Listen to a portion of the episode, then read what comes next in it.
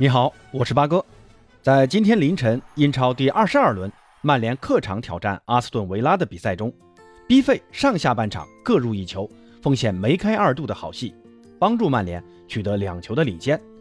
当所有人以为曼联稳操胜券的时候，维拉主帅杰拉德换上刚刚从巴萨租借过来的库蒂尼奥，这上场没多久，库鸟就助攻拉姆齐扳回一分。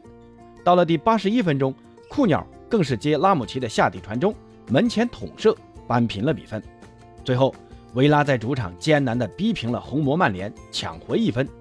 而库蒂尼奥一球一助，改变了本场比赛的最终结果。那从结果上看，库蒂尼奥在阿斯顿维拉的首秀是非常完美的，这也是库蒂尼奥时隔四年重返英超。之前在利物浦的辉煌表现，让人对库蒂尼奥的历史地位有了极高的期待。但当巴萨挥舞着支票本向利物浦打招呼时，利物浦顿时有点把持不住。而面对当时如日中天的巴萨，库鸟也失去了矜持，宁可罢训也要加盟巴萨和梅西做队友。可事与愿违，在当时已经在走下坡路的巴萨阵中，库蒂尼奥并没有多少亮眼的发挥，甚至在一年半之后租借加盟拜仁慕尼黑，当赛季还随拜仁拿下了德甲。德国杯和欧冠的三冠王伟绩。值得一提的是，当时拜仁八比二屠杀巴萨的比赛中，库鸟还替补出场，梅开二度，也算是在旧主面前证明了自己。如今再度被巴萨外租给维拉，库鸟就在首秀发挥亮眼，让人对其在维拉的未来充满期待。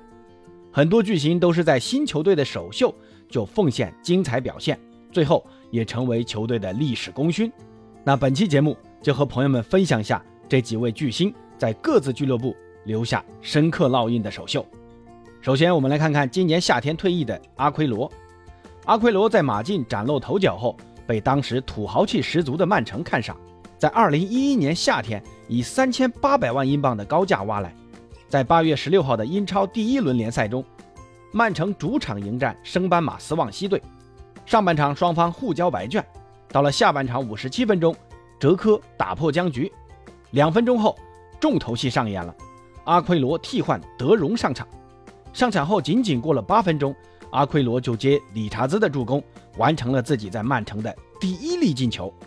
又过了三分钟，阿奎罗为大卫席尔瓦送上助攻，帮助曼城取得三球领先。到了比赛伤停补时阶段，阿奎罗又接到亚亚图雷的妙传，再进一球，梅开二度。那最终曼城四比零大胜斯旺西，阿奎罗在曼城的首秀极其完美，打碎了外界对于阿奎罗融入这支满是巨星的球队的质疑。随后，阿奎罗更是在当赛季最后一轮对阵女王公园巡游者队的比赛中贡献惊世骇俗的九三二零时刻。当时曼城必须拿下这场比赛，才有可能拿下俱乐部在英超的首个冠军。可到了伤停补时阶段。曼城还是一比二落后，随后先是哲科头球扳平，但这还不够。那这个时候阿奎罗站了出来，在九十三分二十秒的时候，巴洛特利倒地后勉强把球传给阿奎罗，阿奎罗利用速度拉开防守距离，随后一脚射门，曼城绝杀了对手，在最后时刻从同城死敌曼联手上抢走了英超冠军。阿奎罗在曼城总共效力十年，共为曼城出战。三百八十四场比赛，打进二百五十七个进球，夺得四个英超冠军、一个足总杯和五个联赛杯，是曼城俱乐部队史最佳射手。不过，阿奎罗因为心脏原因，在加盟巴萨仅仅三个月后就草草退役，实属可惜啊！现在，曼城俱乐部准备为阿奎罗在伊蒂哈德球场外立下阿奎罗的雕像，用来纪念这个为俱乐部立下汗马功劳的功臣。那第二位，咱们来看看曼联的鲁尼。鲁尼呢，出自埃弗顿青训，在十九岁时，也就是二零零四年的夏天，以两千七百万英镑的身价转投曼联。由于当时鲁尼身上有伤，直到零四年的九月二十八日才迎来自己在曼联的首秀。当时呢是对阵费内巴切的欧冠比赛，结果鲁尼在这场比赛大杀四方，贡献帽子戏法，帮助曼联六比二大胜费内巴切。年轻的鲁尼为自己在当时英超最炙手可热的俱乐部曼联开了一个好头。鲁尼随后跟随弗格森，总共为曼联出战五百五十九次，打进二百五十三球，帮助俱乐部夺得五次英超冠军和一次欧冠的冠军，并成为俱乐部历史进球最多的球员。在二零一七年的七月，年仅三十二岁的鲁尼重返昔日老东家埃弗顿，但仅仅过了一年，鲁尼又远走美国职业大联盟，加盟华盛顿特区联队，并在二零二零年以球员兼教练的身份加入英国德比郡俱乐部，并于二零二一年一月十五日退役。鲁尼在曼联的十三年时间，经历了曼联的辉煌，也经历了弗格森爵士退休后曼联的落魄。但不管怎么样，鲁尼的拼搏精神一定程度上代表了曼联的精神。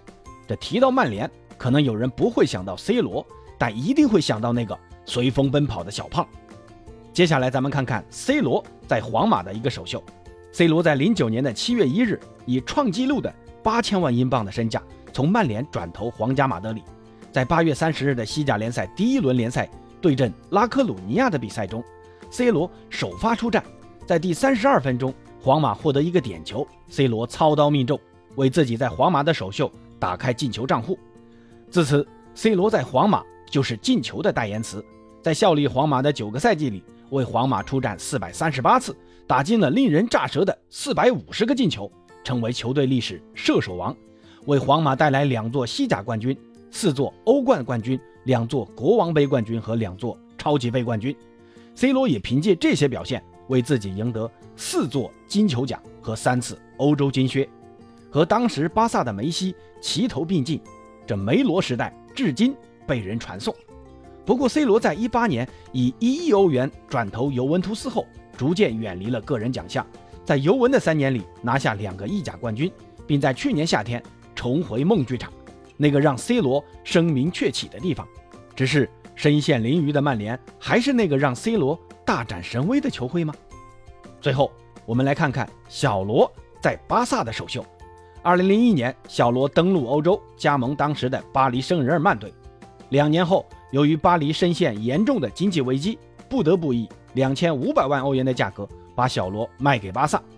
巴萨和小罗签下了五年的合约。零三年的巴萨可没有现在的名头，已经多年未曾染指西甲冠军了。在零三年，巴萨还签下了当时名不见经传的荷兰主帅里杰卡尔德，这二人的联手成为巴萨梦二的基石。在零三年的九月三日，小罗迎来了自己在巴萨的首秀，对手呢则是塞维利亚队。凭借小罗在下半场五十八分钟的世界波，帮助巴萨扳平比分，避免了开局失利的窘境。虽然说小罗在巴萨的第一年，巴萨仅仅只拿了个第二名，但从这个赛季开始，巴萨。正式走上了复兴之路，并在随后的零四至零五赛季拿下了久违的西甲冠军。巴萨梦儿正式起航。只是人送外号“足球精灵”的小罗，由于缺乏自律，只在巴萨短短效力五年，就匆匆转会 AC 米兰，从此走上职业生涯的下坡路，最后浪迹于巴西各大俱乐部，并草草退役，非常可惜啊！好。今天关于这几位巨星在各自俱乐部的首秀就介绍到这儿，欢迎大家评论、转发、点赞，咱们下期再见。